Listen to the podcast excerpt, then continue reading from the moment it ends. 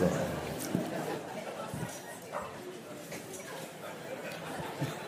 guess, yeah. Go Good morning, Hayden Bible Church. I'm glad he didn't dismiss you. There's still time left. We better pray. Father, what a, a sincere blessing it is that you've brought the saints together today. Lord, all to your glory. We, we pray that it blesses you and makes you smile that we're singing the praises of your Son, Lord, our Savior. We love him. Lord, we thank you that you've redeemed us from the pit. You've brought us to new life. You've given us a promise of eternal life. Lord, we stand fast in that today. Lord, we thank you that you've revealed yourself to us through your word and through your Holy Spirit that brings it to life, Lord, applies this word to our life. Uh, thank you for the revelation of Jesus, the one that we want to look at today in his ascended place in glory. Uh, Lord, we pray that you would help us. Spirit, teach us. In Christ's name, amen. So we're going to open our Bibles this morning to Ephesians chapter 1. We're going to be beginning in verse 18. And the Apostle Paul this morning is praying for the, for the saints in Ephesus just after explaining to them the wonderful rescue and the mighty hand and outstretched arm of our awesome God through the cross of Jesus Christ. Listen as I read to you. It says, He says, I pray, Christians, that the eyes of your heart may be enlightened so that you will know what is the hope of his calling, what are the riches of the glory of his inheritance in the saints, and what is the surpassing greatness of his power toward us who believe. These are in accordance with the working of the strength of his might, which he brought about in Christ, when he raised him from the dead and seated him at his right hand in the heavenly places, far above all rule and authority and power and dominion and every name that is named, not only in this age, but also in the one to come. He put all things in subjection under his feet and gave him as head over all things to the church, which is his body, the fullness of him who fills all in all. I wonder this morning as, as we consider God's word, in your heart, where is the Lord Jesus? in the day to day reality of your life, where the rubber meets the road, what is his true authority? How potent is his power? How far reaching is his dominion? And how secure is his kingdom? Is your heartbeat as it relates to these questions, is it based on reality or is it based on thinking that you've come up with in your own mind? Have you been trained, even though you would, you'd hate to admit it, to think that your Lord effectively has no day to day purpose other than being, maybe being a fascinating subject at a Bible study? Is he high and lifted up or marginalized and powerless in your thinking? We just celebrated his resurrection, so at least in theory, we know he's alive. But what's he doing now? And what does it mean for my life? You know, during his passion on his way to the cross, our Lord Jesus allowed himself to be taken before the Sanhedrin of Israel. They're, these guys are the rulers of Judaism in a sense. Maybe 70 guys sat on a council, and by this time they were so fed up with Jesus that they really just wanted to kill him. So their best plan was to have Jesus incriminate himself so that they could declare a judgment in response to him breaking the law, so they could sentence him to condemnation and kill him. They wanted him dead, but they wanted to do it with a clean conscience. So he's brought into the chamber in front of the council, and they ask him, If you're the Christ, if you're the Messiah, tell us. Make yourself equal with God. Blaspheme God so we can kill you like the law says and finally get you out of our faces. They'd already made up their minds that he wasn't the Messiah, and in their hearts, he was an administrative detail that needed to be dealt with, an annoyance. If you're the Messiah, tell us, they said. But he said to them, verse 22, or Luke 22, they said to him, them, he said to them, If I tell you, you will not believe. If I, and if I ask a question, you will not answer. Their hearts were stone cold hard, and they were done talking. Here they were, the stewards of Israel, the judges appointed over the administration of Judaism, seated in their place of authority in front of the one who would soon be seated on the very throne of authority above all other thrones. In verse 69 of Luke 22, the judge himself, God in human flesh, gives his glorious response to their mocking questions. He says, From now on, the Son of Man will be seated at the right hand of the power of God. From now on, Jesus was headed to the cross, and as we know, the Father would raise him because of the sufficiency of his work and the completeness of our justification. He was the once for all sacrifice, bringing an end to all the Mosaic covenant sacrifices. And like the Old Testament Melchizedek, he had no beginning, he had no end. He was the eternal priest king. And even greater than Melchizedek, he was the Son of God. Scripture says he emptied himself, taking the form of a bondservant and, and being made in the likeness of men. He, he, being found in appearance as a man, he humbled himself by becoming obedient to death, even death on a cross. The real high priest that all the others pointed to, the real king, the son of Adam, the prophesied son of man, the only begotten and eternal son of God.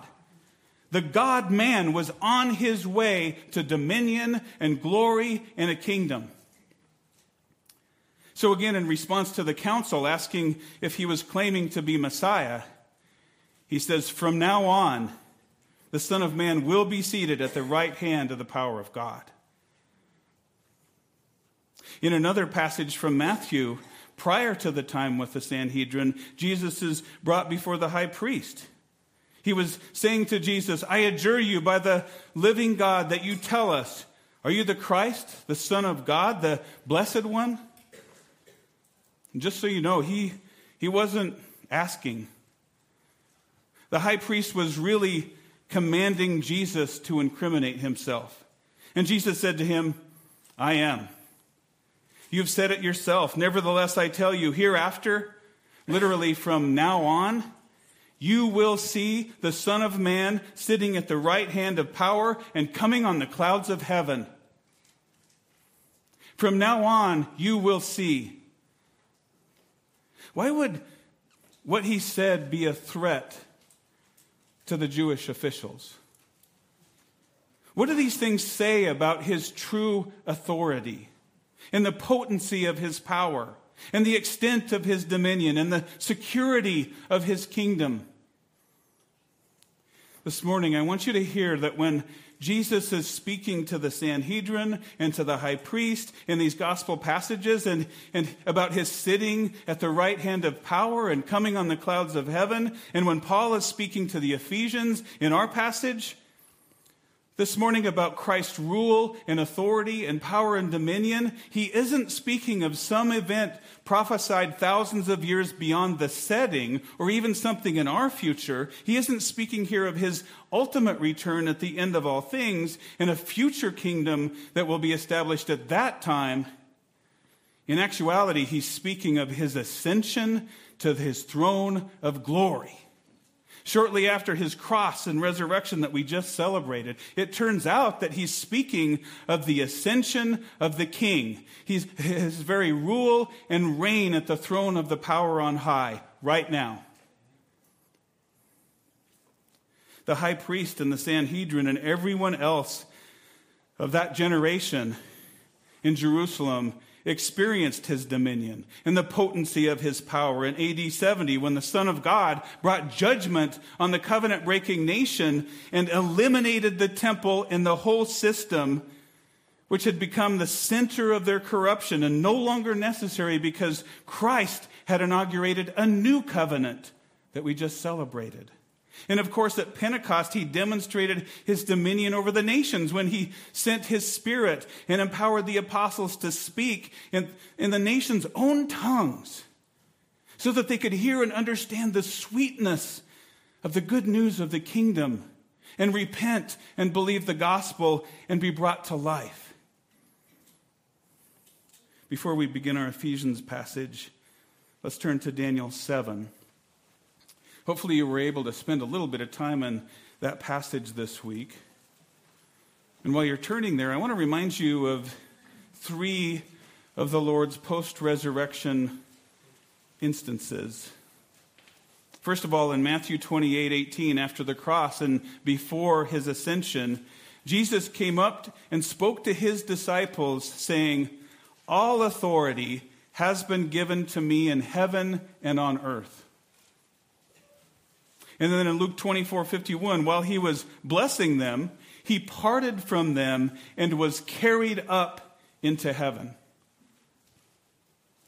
In Acts 1, we remember Jesus' ascension when he was lifted up while they were looking on, and a cloud received him out of their sight.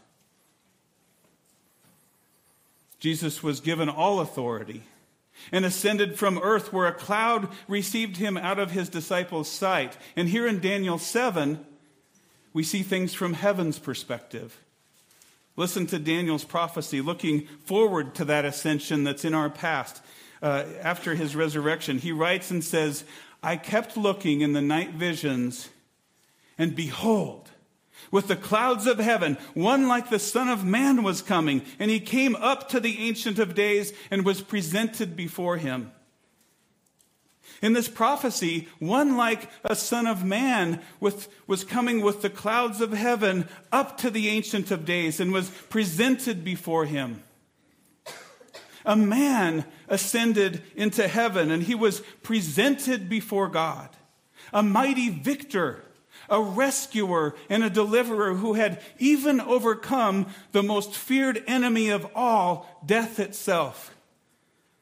This man, the God man, was stepping into his glory with confidence he was taking his rightful place on the throne. You might remember additional imagery from his ascension from another perspective from Psalm 24. Lift up your heads, O gates, and be lifted up, O ancient doors, that the King of glory may come in. Who is this King of glory? The Lord, strong and mighty, the Lord mighty in battle. Lift up your heads, O gates, and lift them up, O ancient doors, that the King of glory may come in. Who is this King of glory? The Lord of hosts. He is the King of glory. Back to Daniel 7. The prophecy of Christ's ascension continues. He writes in verse 14, he says, And to him, this one presented before the Ancient of Days, and to him was given dominion, glory, and a kingdom, that all the peoples, nations, and men of every language might serve him. His dominion is an everlasting dominion which will not pass away, and his kingdom is one which will not be destroyed ever. You should have some confidence building in your heart right now. Again, from yet another perspective, Psalm 110, the Lord says to my Lord, Sit at my right hand until I make your enemies a footstool for your feet. The Lord will stretch forth your strong scepter from Zion, saying, Rule, exercise your dominion in the midst of your enemies. Your people will volunteer freely in the day of your power. That's us, by the way the very ones who have come to the mountain that can't be touched, to Mount Zion, the city of the living God, Hebrews 12 says.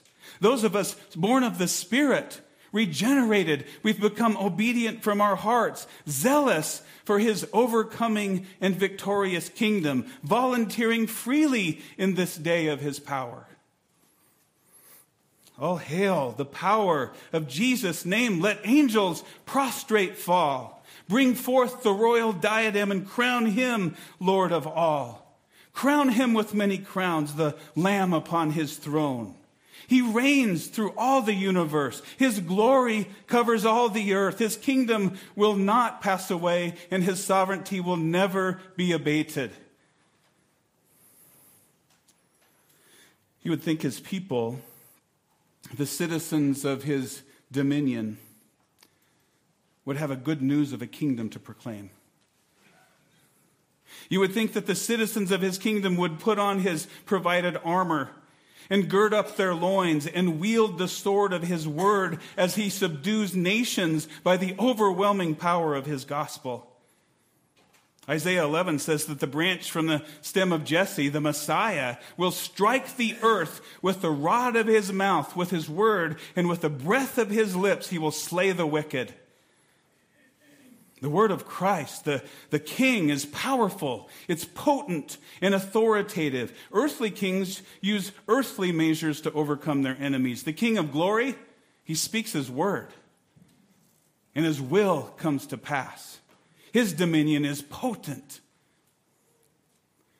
You and I are living testimonies of that truth. And so are the Ephesians. Let's turn there now. In Ephesians 1, verse 18, the Apostle Paul writes and says to the Christians in Ephesus, he says, I pray that the eyes of your heart may be enlightened so that you will know what is the hope of his calling and what are the riches of the glory of his inheritance in the saints the Ephesians Christians were, were well familiar with worship systems of false gods. In fact, the, the fake goddess Diana was worshiped in hopes that she would make the city kind of a successful city. Her worshippers were to nurture her so she would bless them, theoretically. Occultic practices defined the culture, the, and spiritual forces of darkness seemed to hold sway over the hearts of society. Diana's temple, in fact, was revered and, and considered one of the seven wonders of the ancient world. The slavery and deception of these occultic lies held God's people in bondage. The elect in Ephesus needed a deliverer to call them from this bondage and rescue them. Just a few verses after our passage, Paul acknowledges that the Ephesian Christians were once enemies of God, living their lives, so to speak, in an enemy kingdom. In fact, chapter 2, verse 1, he writes, You were dead in your trespasses and sins in which you formerly walked, according to the course of this world, according to the prince of the power of the air, of the spirit that is now working in the sons of disobedience among them, we too all formerly lived in the lusts of our flesh, indulging the desires of the flesh and of the mind, and were by nature children of wrath, even as the rest.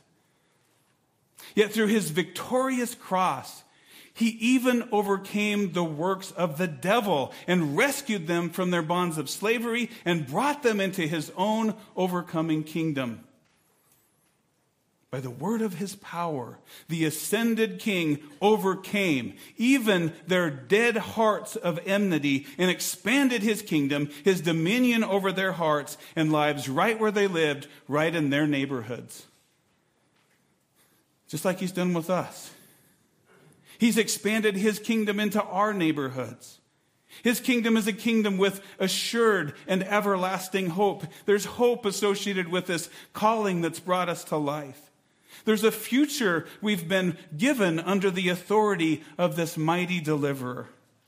And here in verse 18 of Ephesians 1, Paul is praying that the very lives of the Ephesians, and by extension our lives as Christians too, are informed by this hope, this future of glory we have in his kingdom. In fact, in the fashion of earthly kings who expand their kingdoms by force and they enjoy the spoils of their victory. It should humble our hearts here in verse 18 as, as Paul prays that the saints know what are the riches of the glory of his inheritance in the saints. You know, it should cause us to glory in God, to know the heart of our God who treasures us as his plunder. You and I, who were once his dead enemies, are now his inheritance. You know, that those of us Christians who sometimes battle with thinking processes about our own worthlessness, and we need to pause for a moment and, and marvel at a truth like this. You're the king's spoil. You're his in- inheritance, even his bride. Your king looks forward to enjoying having you forever. This kind of reminds me of 1 Samuel 30. I remember David, and, and the Amalekites had raided the Negev and Ziklag, and they burned it down. And they kidnapped all David and his men's women and kids. And when David and his mighty men came back to town, the place was a trash heap of ashes. It was deserted. And everyone was mad at him because their families were now Amalekite slaves and they weren't even sure if they were still alive. But David, he strengthened himself in the power of the Lord his God, and he slaughtered the enemy kidnappers, and he rescued his and everyone else's wife and kids. And by the grace of his sovereign God, he brought every person and thing home as his spoil, his inheritance in a sense. You and I, we're the spoil of a true and greater David, the real owner of the throne. We're Christ's inheritance, owned by him. Praise him. Let's look back at verses 19 and 20. Paul's prayer for the enlightenment of our hearts continues so that we also know what is the surpassing greatness of his power toward us who believe, in accordance with the working of the strength of his might, which he brought about in Christ. When he raised him from the dead and seated him at his right hand in the heavenly places. The king on his throne that we serve isn't some helpless weakling, someone who sits on the throne but can't do what he says he can do. Maybe, for instance, someone who sends us on a great commission but doesn't really have the power to rescue his people. In the Ephesian culture, the minds of the community were convinced that occultic and demonic, supernatural, spiritual forces were so strong that the only thing you could do was bow down and worship them. There was no way to overcome them. So Paul prays that God would enlighten them and us to fully understand the surpassing or the immeasurable greatness of his power and to fully understand the strength of his might toward us who believe. The people of this ascended king have no need to bow down in submission to earthly or spiritual forces of darkness. Externally, there is no other dominion or no other rule or dictator or president or country above the authority of our great God Jesus Christ, who reigns today from his throne. And through the proclamation of his word, he subdues his enemies.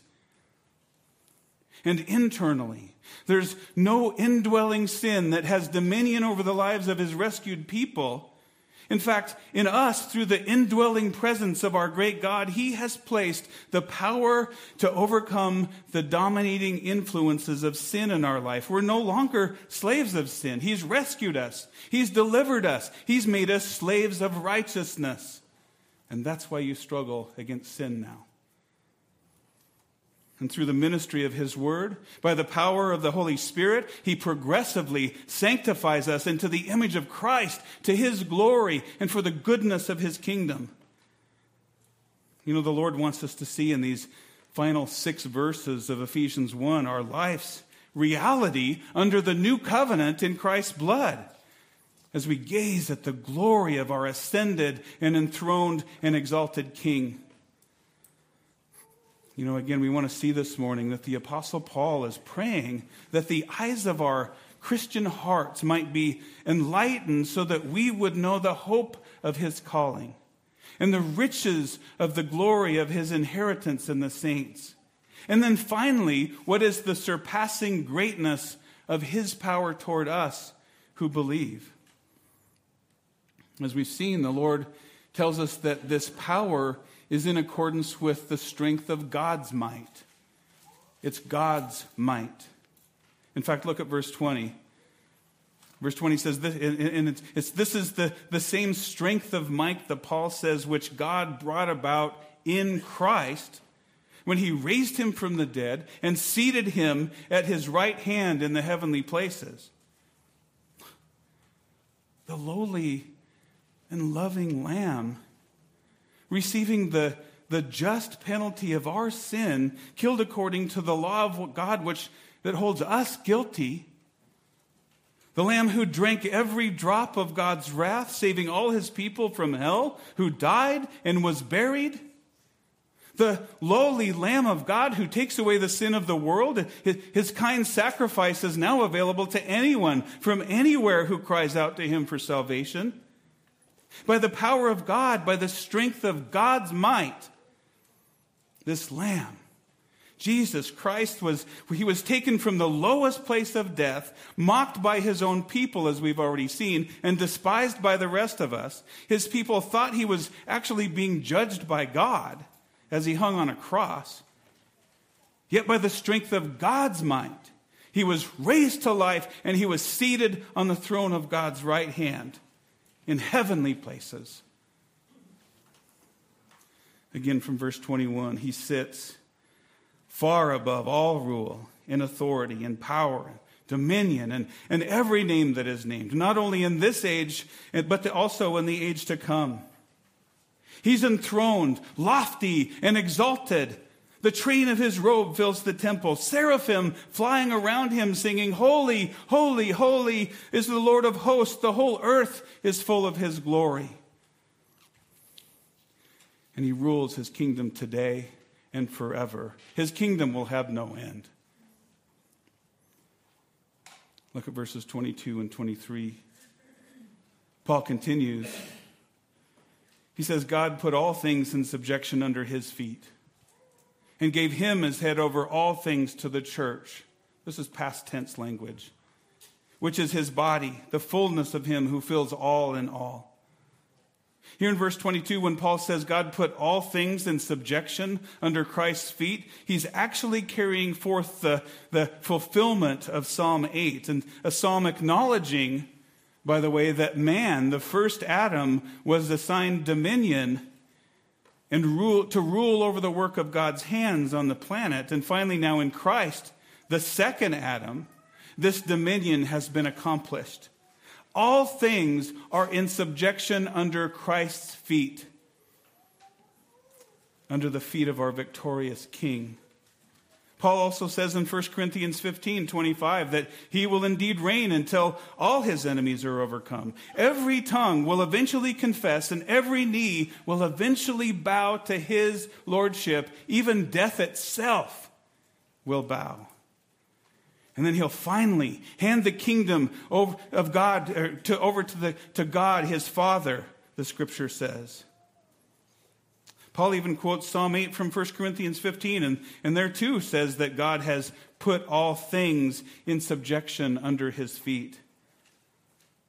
And we know Hebrews 2 8 acknowledges that we don't yet see all these things, but we know that his dominion will be fully realized and the extent of his kingdom fully manifested, he will have full conquest over his enemies so that God may be all in all. Because there is a higher throne than all this world has known, where faithful ones from every tongue will one day come. Praise the Lord. Look back at verse 22. Again, Paul writes, God gave Christ as head over all things to the church, which is his body, the fullness of him who fills all in all. This final important truth that Paul is praying we see is our vital union with the ascended King of glory. God gave him as head over all things to us. You and I here at Hayden Bible Church function as the hands and feet of Christ on this earth. Did he leave us when he ascended? Did, did he abandon his post when he was taken up? Some of us live our lives as if he did. Listen to John Calvin from the Institutes. He, he writes, he says, Being raised to heaven, he withdrew his bodily presence from our sight, not that he might cease to be with his followers, who are still pilgrims on the earth, but, he might, but that he might rule both heaven and earth more immediately by his power. His ascension, following his death, burial, and resurrection, his ascension is your confidence and conviction of life. It's your courage. Your head, Christ, your husband, in a sense, is on the throne. You and I can, we can rest in our hearts with confidence and conviction that all earthly rulers are answerable to Him and will be judged by Him in His office as King of Kings and Lord of Lords. In fact, his hands and as his hands and feet, you are empowered and expected to live your lives just as if that were true and proclaim it to everyone who stiffens their neck against his sovereign authority. And plead that they instead repent and believe the gospel and be saved because the Lamb, the, the Lamb is on the throne. The one who saves is in charge now. The one who loved me, he has all authority. You know, I need to I need to hear a message like this today.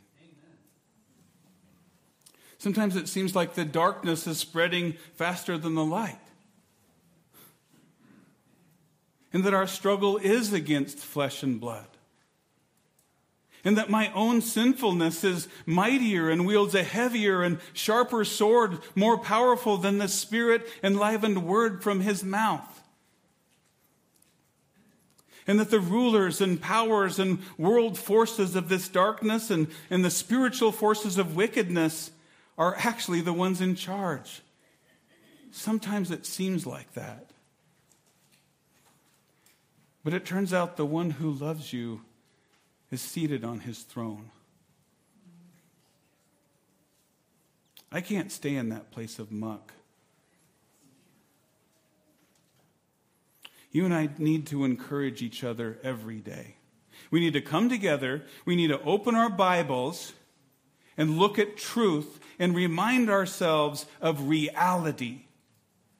Because our imaginations and our emotions take us away to someplace unfaithful and, and, and reap havoc on our lives and make a turmoil out of our hearts.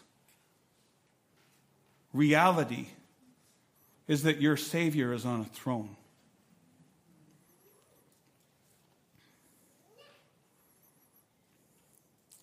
All of this is about Jesus Christ.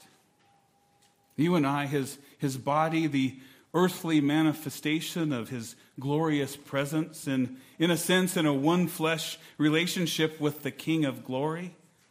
Indwelt by his life, proclaiming his kingdom, we're overcomers to his glory.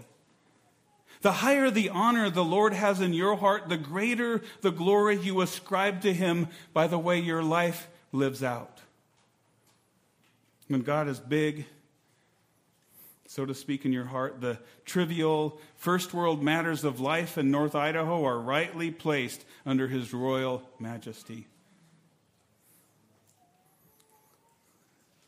You have an assignment as you leave here today. Proclaim his kingdom. Unashamedly. You don't need to be ashamed that your Savior is on the throne.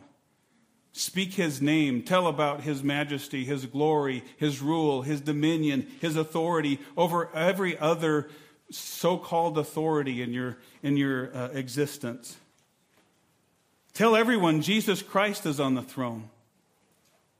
Bring new disciples through the gospel of Jesus Christ under his authority. Live your lives with holiness, assurance, and conviction that he who loved you so tenderly that he bought you with his own blood. He's in charge of everything. Now, all glory and honor are ascribed to him and him alone. Let's go do that today, okay? Let's pray.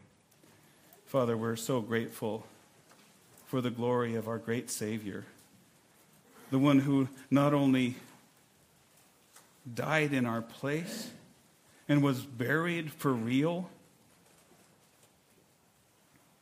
and to everyone's astonishment was raised from the dead,